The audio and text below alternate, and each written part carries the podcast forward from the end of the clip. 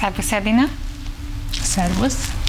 A Naphegy kiadó által egy életrajzi sorozat jelent meg, ami híres magyar személyiségeknek az életét mutatja be. Ebből az ez idáig hat részből, ami megjelent, hármat te készítettél. Mi alapján választottad ki, hogy kikről szeretnél írni? Hát nekem volt egy olyan nagyon határozott elképzelésem, hogy nőkről szeretnék írni, mert nagyon sokat hallunk híres férfiakról, ami nagyon jó, de egy picit kevesebbet hallunk híres nőkről, úgyhogy én úgy éreztem, hogy ezt a sorozatot úgy lenne jó felépíteni, ha azért nőkről is esne szó. Egyébként az első rész Erdős Pál matematikus életéről szólt, és kifejezetten gyerekeknek, és ez egy külföldi könyv átvétele volt. Akkor beszélgettünk a Naphegy kiadóról arról, hogy kiadóval arról, hogy folytatnánk a sorozatot híres magyarok életével, és én Hugonai Vilmáról írtam, aki az első magyar orvosnő, Róla talán hallottunk, és nemrég például egy teret neveztek el róla a 8. kerületben, mert hogy ott is élt egy időben. Ő a 19. században élt, és nem tanulhatott egyetemen, mivel nő volt, úgyhogy Svájcba kellett mennie egyetemet elvégezni, és miután hazatért, még mindig nem lehetett orvos, úgyhogy 50 évesen érte el azt a célját, hogy orvos lehessen. Ez volt a sorozat második része és azután még írtam Balázs Júliáról, aki az első magyar női csillagász, ő már a 20. században élt, és az utolsó kötet pedig Szabó Magda életéről szól.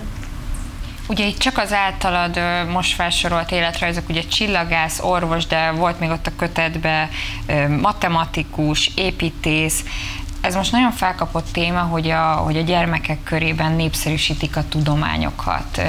Azt gondolod, hogyha ilyen életutakat bemutattok, akkor az azt tudhatni? Én azt gondolom, hogy igen, hogy szükség van arra, hogy a gyerekek elé példaképeket állítsunk. Nagyon sok példaképet látnak, de inkább a YouTube-on és az Instagramon, tehát nem árt az is, hogyha mellé rakunk olyan embereket, akik más területeken alkottak nagyot, például a tudomány terén, vagy a művészetek terén. És szerintem, hogyha egy gyerek mondjuk óvodás vagy iskolás korában hall ezekről az emberekről, és olvas az életükről, akkor egy picit befészkelheti magát a gondolatai közé az, hogy talán belőle is lehet akár orvos, író, zenész, építész, el tudja képzelni, tehát lesz egy, egy példakép előtte, hogy valakinek más sikerült, és akkor esetleg neki is sikerülhet.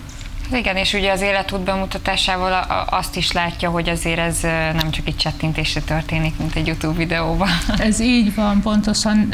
Én például nagyon igyekszem arra hangsúlyt fektetni, hogy milyen sokat kellett küzdeniük ezeknek az embereknek azért, hogy elérjék a céljaikat, és nem félek a kudarcokat sem bemutatni, hiszen azok ugyanúgy hozzátartoznak egy ember életéhez. Korábban készítettél szintén gyerekeknek könyvet az influencer jelenségről és az online térről. Azért ez egy nagyon-nagyon tág terület.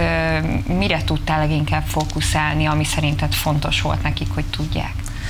Nekem van két fiam, akiknek a mindennapjaikhoz hozzátartozik az, hogy hogy az interneten öm, néznek tartalmakat a YouTube-on például, de akár az Instagramon is, vagy hát a TikTok is az, ami, amit sokat néznek, és akaratlanul is az életük részévé válik az online világ, ott mozognak, otthonosan mozognak ebben a világban.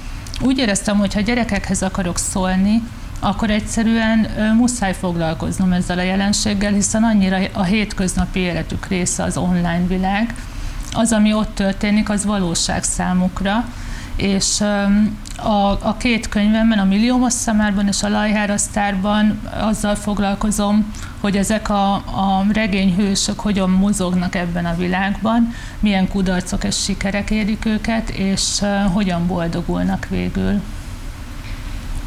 Van helyes vagy helytelen használata az internetnek, vagy ez különböző korosztályonként eltér? Szerinted? Nagyon-nagyon sokféle élmény és inger éri őket az interneten. Azt hiszem, hogy minél kisebbek, annál jobban oda kell arra figyelni, hogy mi az, amit néznek, vagy egyáltalán néznek. Egy, vannak olyan elméletek, ami szerint mondjuk 12 éves kor alatt nem is érdemes a gyerek kezébe tabletet vagy okostelefont adni. Aztán olyan is van, aki már két évesen a gyerek kezébe adja ezeket az eszközöket. Az biztos, hogy a szülői jelenlét az nagyon fontos. Persze egy idő után egy 14 éves gyereknél már nem annyira lehet azt kontrollálni, hogy mi az, amit néz, de öm, azt hiszem, hogy azért érdemes szűrni mindenképp szülőként, vagy nagyon sokat beszélgetni arról, hogy mi az, amit ott lát, mi az, ami érdekli, akár együtt is megnézni, például sorozatot, hogyha néz, akkor érdemes együtt belenézni és beszélgetni arról, hogy mi az, amit ott látott. Amikor írásra szántad el magad, akkor hogy kerültek a gyerekek a látószögedbe? Az úgy indult, hogy egy pályázatra adtunk be Horváth Monika grafikussal egy pályaművet, ez az Aranyvackor pályázat volt, ahol illusztrátorokat és írókat díjaznak, és tulajdonképpen így kezdődött a kapcsolatom a gyerekirodalommal, ott nyertünk egy külön díjat, és azután már, már egyfolytában írtam gyerekkönyveket azóta is. És a felnőtt világ nem, nem vonz? De igen, sőt, elkezdtem rövid novellákat írni, amiket a Facebook oldalamon teszek közzé, és természetesen nekem is azért vannak történeteim, amiket szívesen megírnék, úgyhogy egyre erősebb bennem a gondolat, hogy ezeket össze fogom gyúrni egy történetté. Ezt sokszor sok embertől meg szoktam kérdezni, de mindig más válaszokat kapok, hogy, hogy miben, miben más, vagy mi, szerinted miben más gyerekeknek írni történeteket, vagy felnőtteknek? Milyen fajta más látásmódot igényel? Hát a fókusz mindenképpen más. Például amikor egy tíz éves lajháról írok, akkor nekem is egy picit tíz éves lajhárnak kell lennem, ez bármilyen furán is hangzik, de akkor én, akkor én az ő fejével gondolkodom. Mások egy gyerek problémái, bár ugyanolyan nagyok természetesen, más az, ami foglalkoztatja. Szerintem a fókusz az, ami különbözik. Tehát, hogy kinek a fejébe képzelem vele magam, kinek a helyzetébe. Nagyon szépen köszönöm. Köszönöm én is.